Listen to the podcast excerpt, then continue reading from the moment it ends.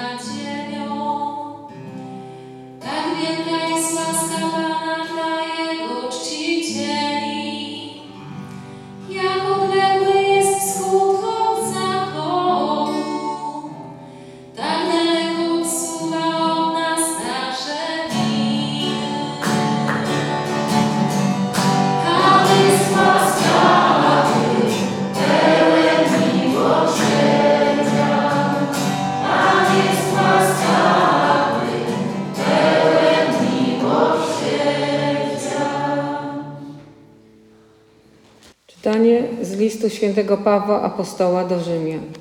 Bracia, nikt z nas nie żyje dla siebie i nikt nie umiera dla siebie. Jeżeli bowiem żyjemy, żyjemy dla Pana. Jeżeli zaś umieramy, umieramy dla Pana. I w życiu więc, i w śmierci należymy do Pana. Po to bowiem Chrystus umarł i powrócił do życia, by zapanować tak nad umarłymi, jak i nad żywymi. Oto Słowo Boże. 我不明白。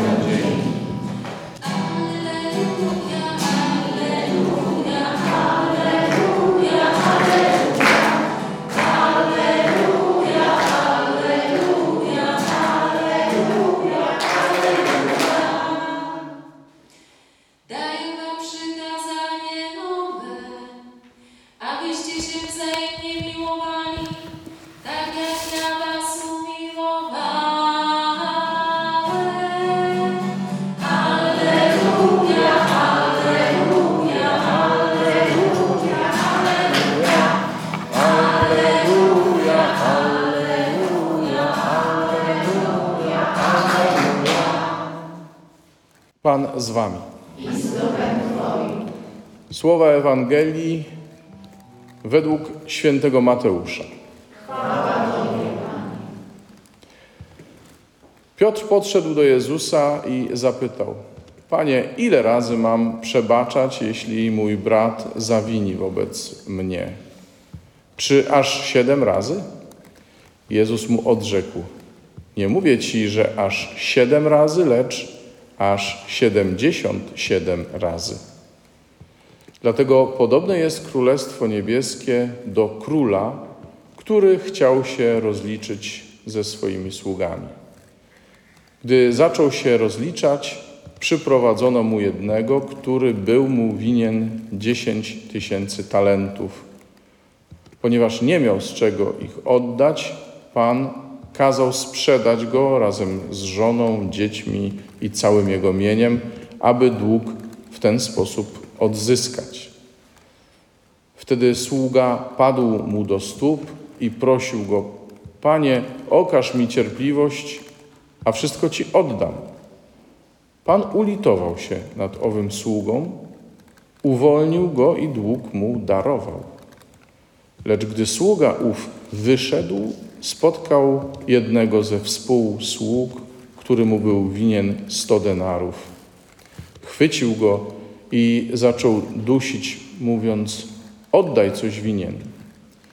Jego współsługa padł przed nim i prosił go: Okaż mi cierpliwość, a oddam tobie. On jednak nie chciał, lecz poszedł i wtrącił go do więzienia, dopóki nie odda długu. Współsłudzy jego, widząc, co się działo, bardzo się zasmucili. Poszli, opowiedzieli swemu panu wszystko, co zaszło. Wtedy pan jego, wezwawszy go, rzekł mu: Sługo niegodziwy, darowałem ci cały ten dług, ponieważ mnie prosiłeś.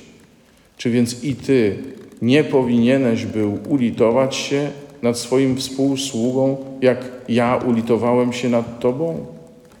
I uniósłszy się gniewem, Pan jego kazał wydać go katom, dopóki mu nie odda całego długu. Podobnie uczyni wam Ojciec mój niebieski, jeżeli każdy z was nie przebaczy z serca swemu bratu. Oto słowo Pańskie. Nie ma co zaczynać od rzeczy, które nieraz słyszeliście e, z tego miejsca i z wielu innych miejsc. To znaczy, nie mam zamiaru mówić e, Wam tu obecnym, że wszyscy jesteśmy grzesznikami, bo to mniej więcej wszyscy się orientujemy, nie? Że mamy tę wspólną cechę, że potrzebujemy przebaczenia, potrzebujemy zbawienia. E, Myślę, że to też będzie tylko formalność, ale tak na wszelki wypadek, w związku z tym drugim czytaniem. Należymy do Chrystusa? Jesteśmy Jego, Jego, do Niego należymy, tak? Możemy tak powiedzieć. Dobrze, czyli pewne jakby założenia mamy już y, za sobą, to teraz możemy przejść do e, sedna sprawy. Słuchajcie, ta przypowieść o nielitoś, nielitościwym y, dłużniku trochę jakby w cieniu stawia tego Pana, który się rozliczał ze swoimi sługami. No bo najbardziej wyrazistą postacią tej całej historii, e, tej całej opowieści jest e, sługa, któremu darowano, a który sam nie chciał e, odpuścić no nie, nieporównywalnie mniejszej kwoty. 100 denarów, czyli 100 dniówek robotnika najemnego, a 10 tysięcy talentów, już nawet nie pamiętam ile to jest milionów dolarów, bo to jakieś takie kwoty absurdalnie wielkie są. I y, mówię, w cieniu trochę stoi ten y, pan y, obu tych sług, a przecież to o niego tutaj chodzi. Y, I to jest Królestwo Boże, i to jest Jezus, i to jest nasz Bóg, który takie rzeczy nam darowuje i darowuje każdemu, kto go o to prosi. Chociaż ze sprawiedliwości powinnibyśmy oddać to, co się jemu należy, ale ponieważ prosimy, on nam przebaczy. I y, w życiu i w śmierci należymy do Pana. Nie żyjemy dla siebie i nie umieramy dla siebie, tak jak On nie żyje dla siebie i nie umiera dla siebie, bo Jezus żyje dla nas. Przyszedł na świat dla nas i umarł dla nas. Y, Z katechezy dla klasy, nie wiem, pierwszej, drugiej, trzeciej, jakoś tak w, w tych okolicach, wiemy, że zostaliśmy stworzeni na e, obraz i podobieństwo Boże. Amen? Y, To znaczy, że i my zostaliśmy tak stworzeni, żeby nie żyć dla siebie i żeby umieć przebaczać. Jasne, że grzech nas uszkodził, zniszczył naszą, nasze podobieństwo do Boga, ale ponieważ powiedzieliśmy, że należymy do Chrystusa, to znaczy, że wierzymy, że Jego śmierć i zmartwychwstanie przywróciły nam tę zdolność do tego, żeby nie żyć dla siebie i żeby być w stanie przebaczać. To jest wyzwanie, które przed nami stoi, słuchajcie. Uwierzyć, że my jesteśmy do tego zdolni.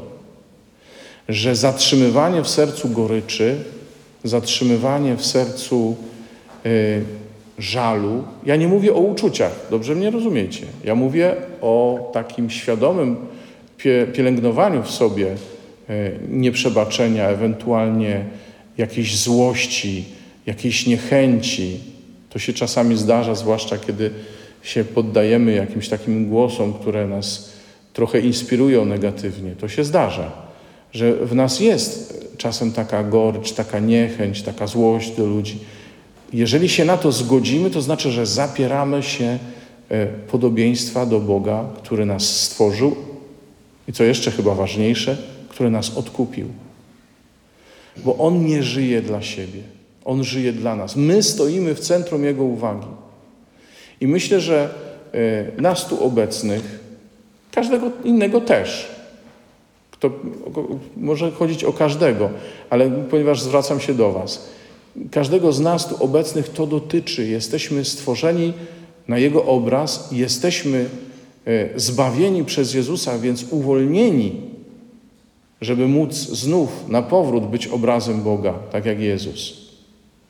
Więc i my jesteśmy powołani do tego, żeby nie żyć dla siebie i nie umierać dla siebie.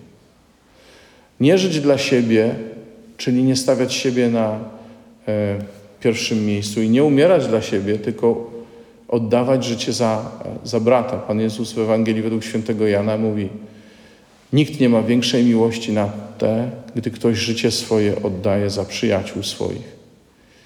I, i to jest to wyzwanie nie tylko, żeby nie pielęgnować gniewu, nie pielęgnować goryczy czy jakichś resentymentów, ale żeby e, nasze życie było życiem dla innych. I to dotyczy każdego stanu życia, czy to będzie mąż i żona, ukłon w stronę jubilatów. Oni wiedzą, że e, życie małżeńskie jest e, oddawaniem życia za siebie, znaczy rezygnowaniem ze swojego życia po to, aby współmałżonek miał życie w obfitości. I nie mówię o jakichś takich niedobrych kompromisach, że żadne z nich nie jest zadowolone, tylko że każde z nich oddaje siebie po to, żeby to drugie miało życie w obfitości, tak jak Pan Jezus to zrobił dla nas, nie? To samo dotyczy nas, osób konsekrowanych, to samo dotyczy każdego człowieka, czy żyje w małżeństwie, czy nie w małżeństwie, czy jakkolwiek żyje. Jesteśmy do tego wezwani, a ponieważ się przyznajemy do tego, że jesteśmy Jezusowi, to znaczy, że mamy tę możliwość, że w Nim, opierając się na Nim, możemy tak żyć, nie dla siebie, tylko dla innych i umierać, to znaczy oddawać życie za braci, za siostry, za naszych bliskich.